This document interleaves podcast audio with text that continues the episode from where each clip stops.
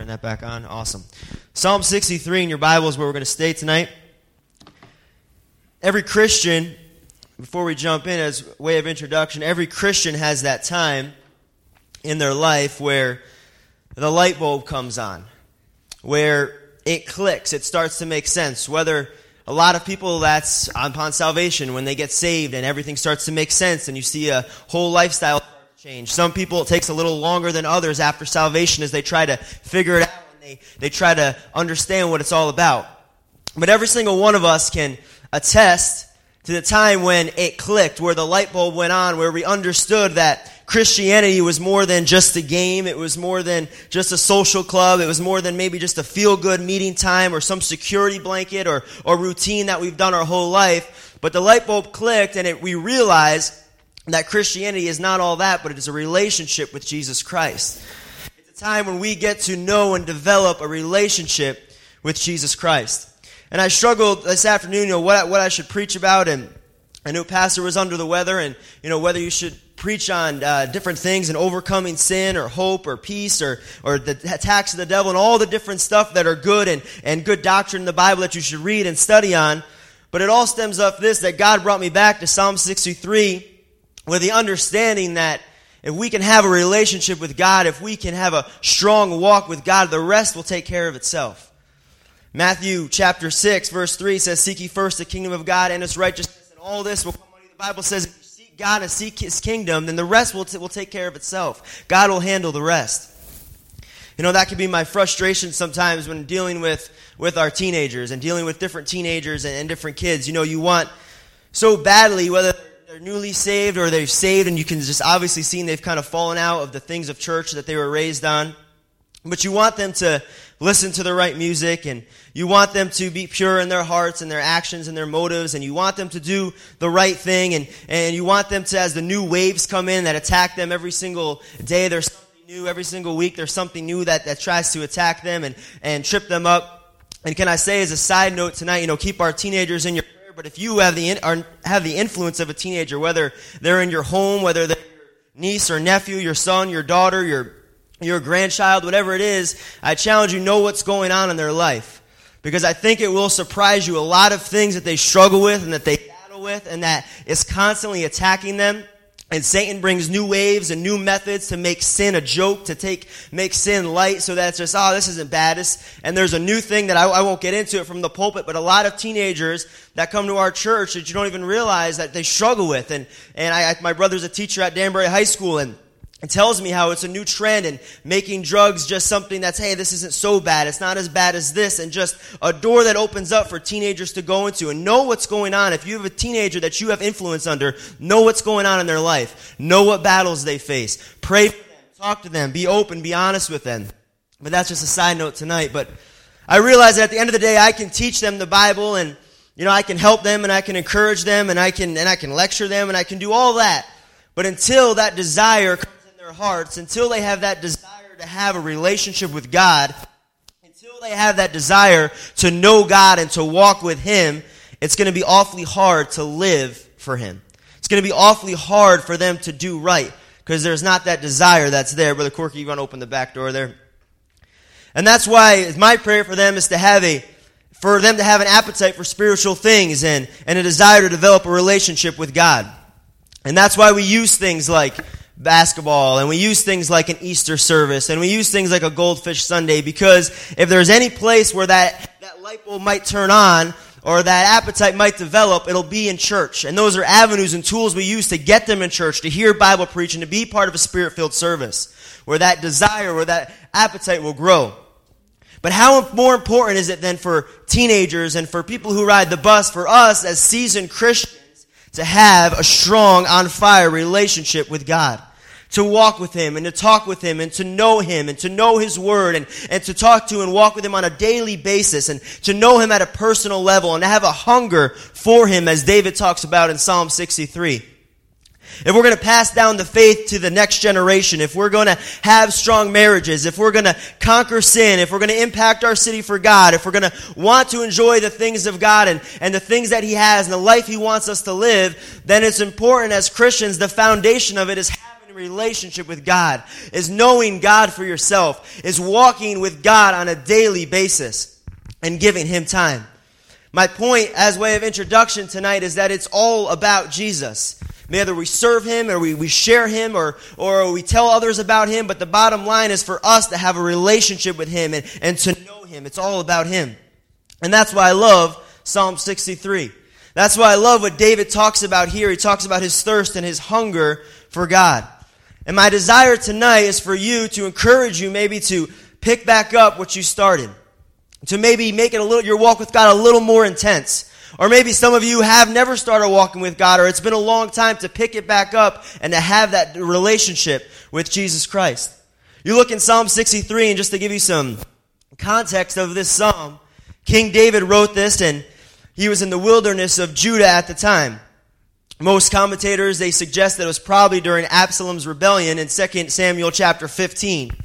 So it was a very hard time for King David. Not only was it physically just a dry, barren wilderness place, but also there were some things in his life with his own children that he was facing and struggling with, and just a dark, dark time for King David while he writes this. And if you notice in verse 1, and we're just going to break down a few verses, we won't go through the whole chapter for sake of time, but we're going to break down a few verses tonight that I believe will be a help. If you look at Psalm 63, verse 1, the Bible says, David says, O God, thou art my God. You stop it right there, and sometimes we just go right through that.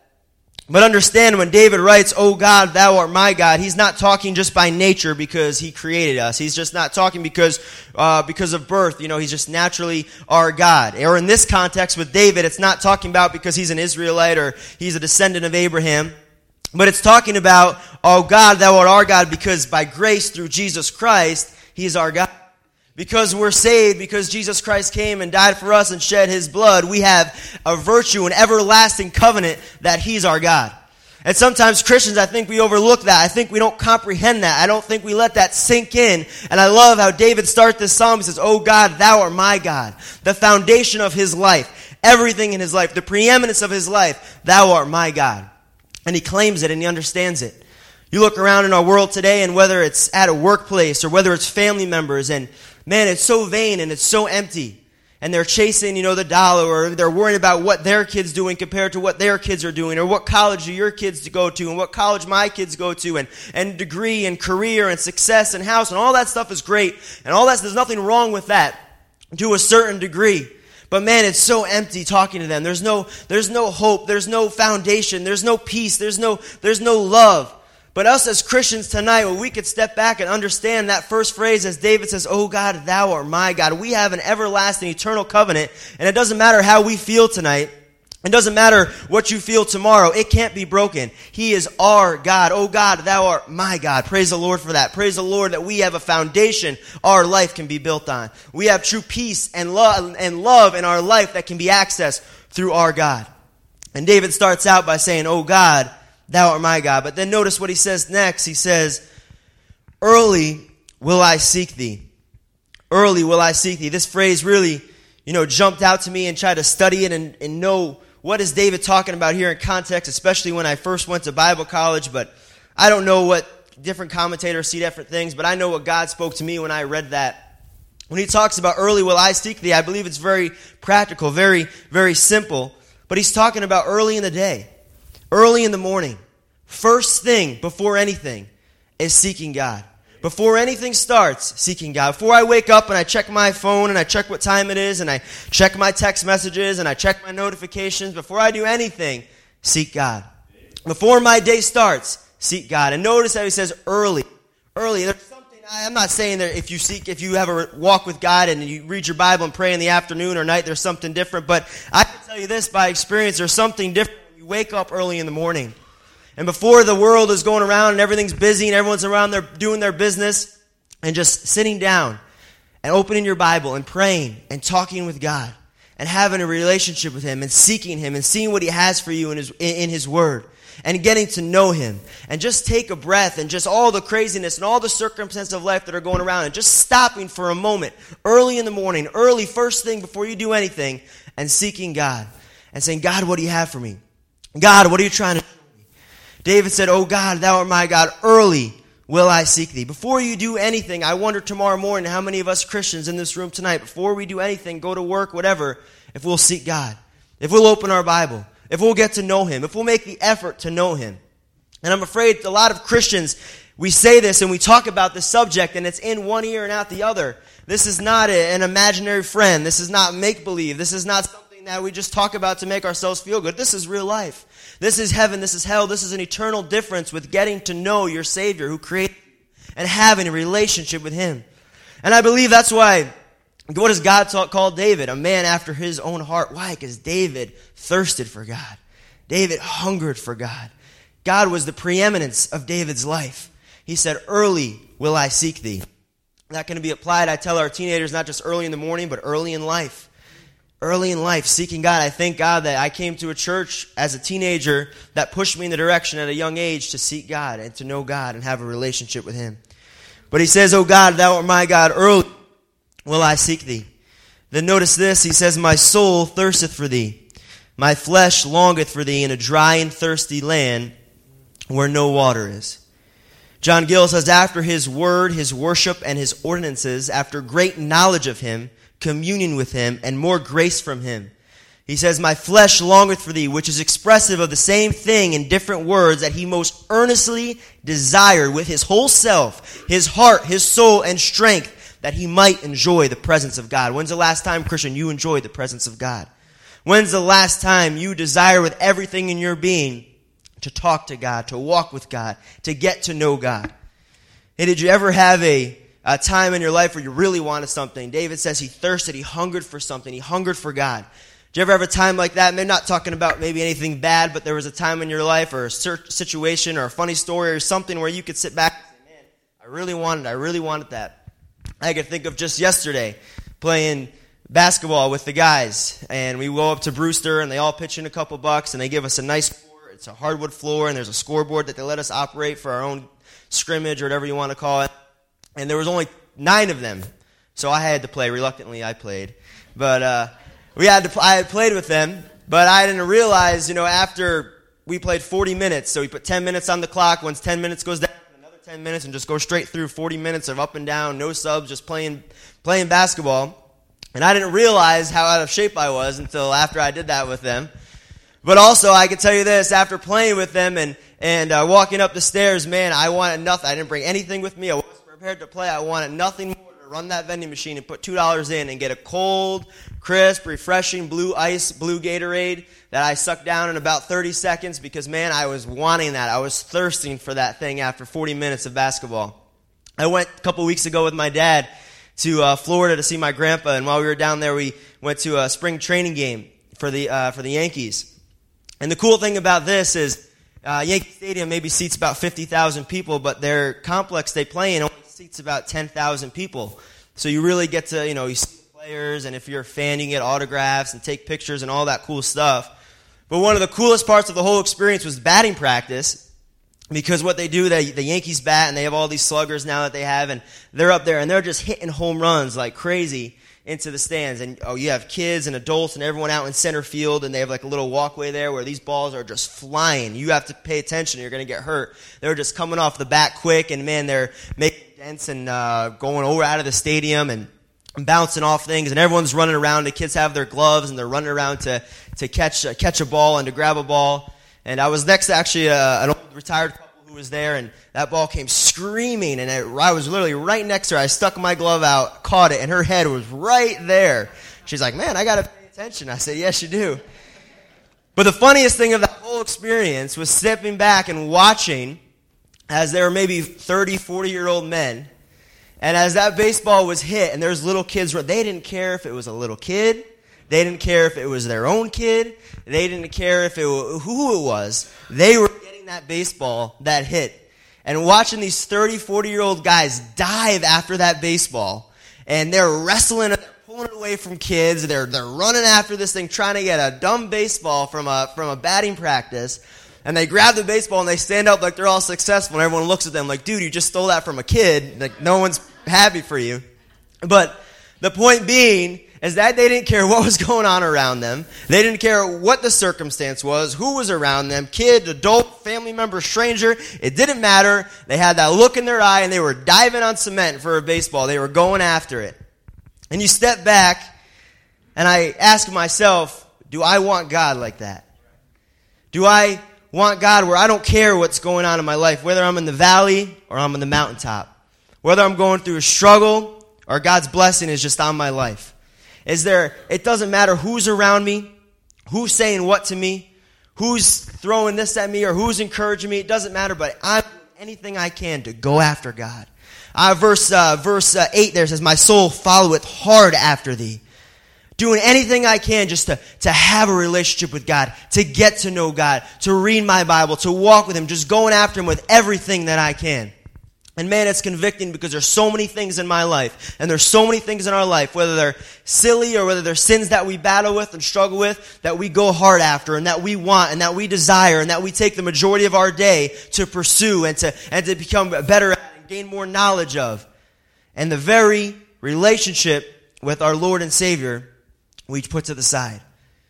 The very relationship we can have to our Creator who loved us and died for us, we push to the side. I've heard this preached before. That's fine. Man, David says, My soul thirsteth for thee. My, I, am hungry for God. I want to know God. Man, my desire every time I read that verse is God, give me that desire. God, give me that thirst. God, give me that hunger to know you. That's what we need as Christians. Christians who long to know God. Christians who have an intense, passionate relationship with Jesus Christ. Notice what he says in verse 2. He says, To see thy power and thy glory, so as I have seen thee in the sanctuary. Notice, as I stated in the beginning, that David was, he was in the wilderness at this time. He was going through, you know, a hard time in his life. And it was barren and he was alone and, and it was difficult. And a great reminder in this verse to me, at least the truth I get from it, is David's example from when he was in the wilderness and going through a tough situation, and the example of him that we can follow when we're in the wilderness or we're going through a tough situation. Notice what he says. He says, To see thy power and thy glory, so as I have seen thee in the sanctuary. David had been in the tabernacle, he had seen the glory of God. He had seen God work. He had seen God use him. He had been a part of some amazing days where God's hand and blessing and power was all over him. But he wasn't satisfied with that past experience to get him through his struggle. He was seeking God and saying, God, I'm, I'm in the wilderness. I'm going through some hard time. But I want to see your power and your glory just like I saw it in the sanctuary. I want to see it now in this difficult time. I want to see it now while I'm in this wilderness. And so many times as Christians, when we're struggling and we're going through things and God, what am I going through? God, what are you trying to show me? God, why am I in this situation? God, why did you do this to me and my family?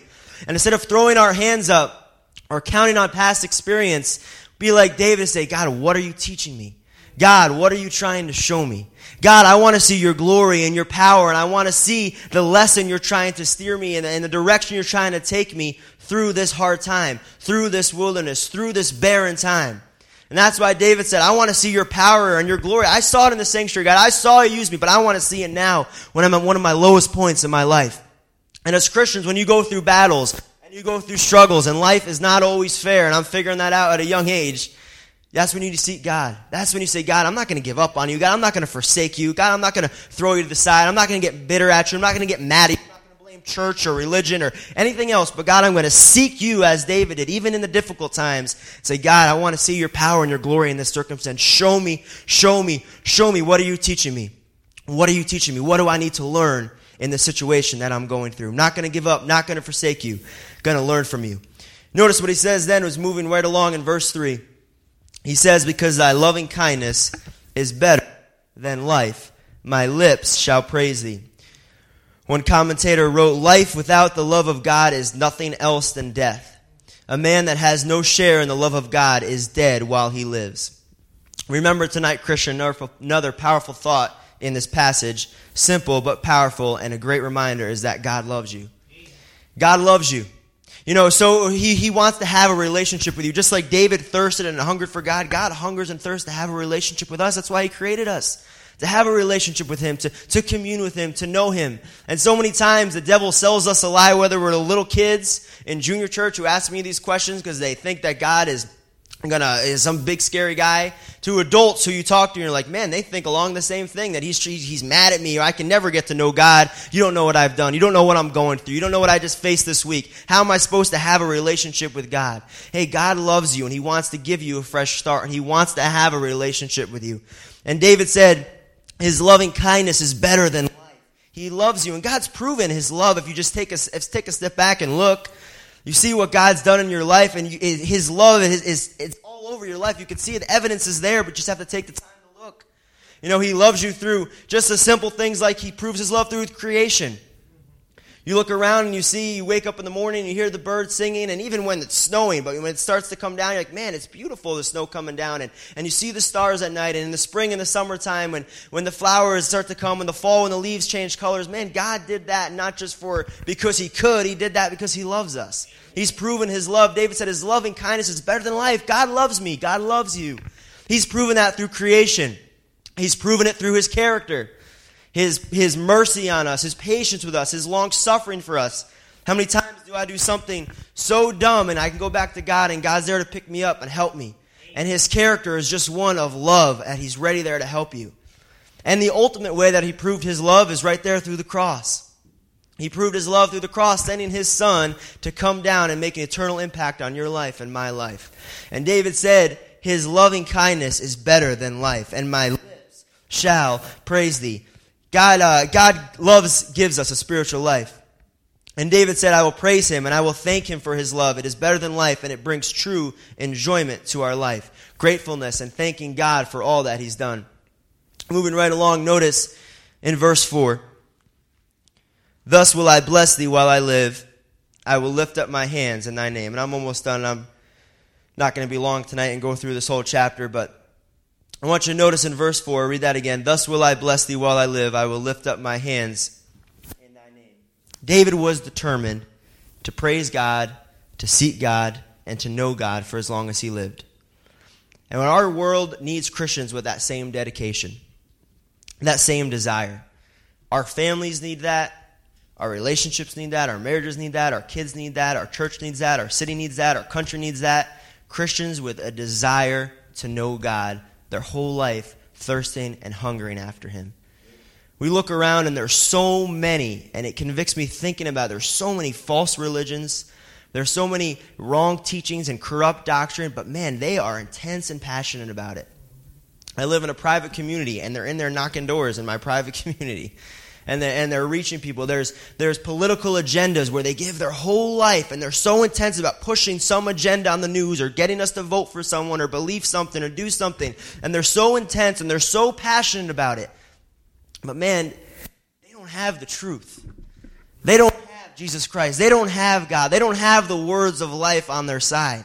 They don't have a God who created us, who loved us, that they can get to know on a personal level. And if they can be intense about false religions and false gods and corrupt teachings and political stuff and sports and everything else, then we can be passionate and we can be intense about a relationship with God, about knowing God, about making a difference, about spreading truth, about getting to know Him at a personal level.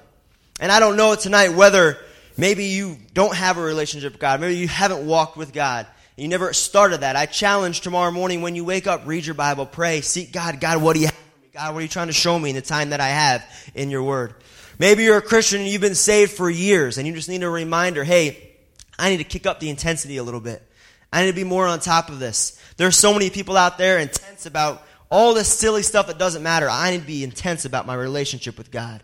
I need to have a thirst and a hunger at a level that King David had. And I think about that when I read this chapter, and I said that before, but man, God calls him a man after his own heart because he thirsted for him. He hungered for him, and God knows my heart, and I hope your heart that, man, I want that more than anything. It's to thirst after God and hunger God and to know him at a personal level and see what he has for our life. And I don't know if you don't read your Bible, if you don't pray, I don't know your current health spiritually. And I don't know if you're in one ear, out the other tonight. But my challenge to you is to take a close look at Psalm 63. Go through all those verses, break it down, see the truth that God has, but follow the example of David. Follow the example of a king, of a man who had a thirst and a hunger for God like none other.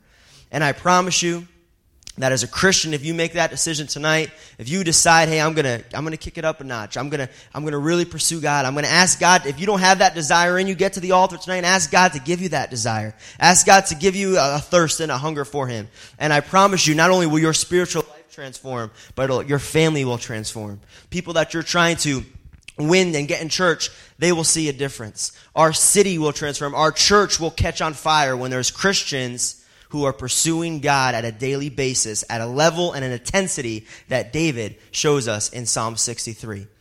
And I don't know about you, but I want God to use our church in a great way. I want God to do something big. I want God to run multiple buses and multiple Sunday school classes and and see people saved and see lives changed. And man, I love Sunday morning going downstairs and seeing families come that haven't been in a while or that they're, they're new and they're just faithful. I love seeing Caesar, who's one of our teenagers' dad, come and he's wearing a shirt and tie and he's, he's been, hasn't missed a week since he got saved. Man, I love that. And I think God has more of that for us. And God can do more of that in our church. And God can use us to reach our city and use us to reach Fairfield County and Litchfield County and Westchester County and maybe someday New York City. But it starts before the dreaming and the planning, before all that, it starts in our hearts right now.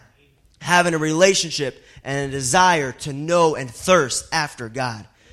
And as the core member, as the core body of Northeast Baptist Church, that needs to be our everyday practice, our everyday schedule, our everyday routine, seeking, seeking, knowing God for ourselves. Amen. Every head bowed, every eye closed. If you want to stand to your feet. I don't know where you're at tonight. As I said, I don't know what you're going through, where you're at, if you, if you seek God, if you have a relationship with God, or if you can be honest with yourself and say, man, it's been poor, but I need to improve it. Whatever it is tonight, I challenge you, I urge you, come to the altar as Miss Amy and the piano begins to play, do business with God.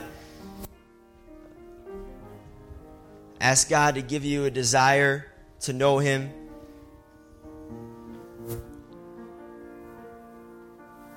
Ask God to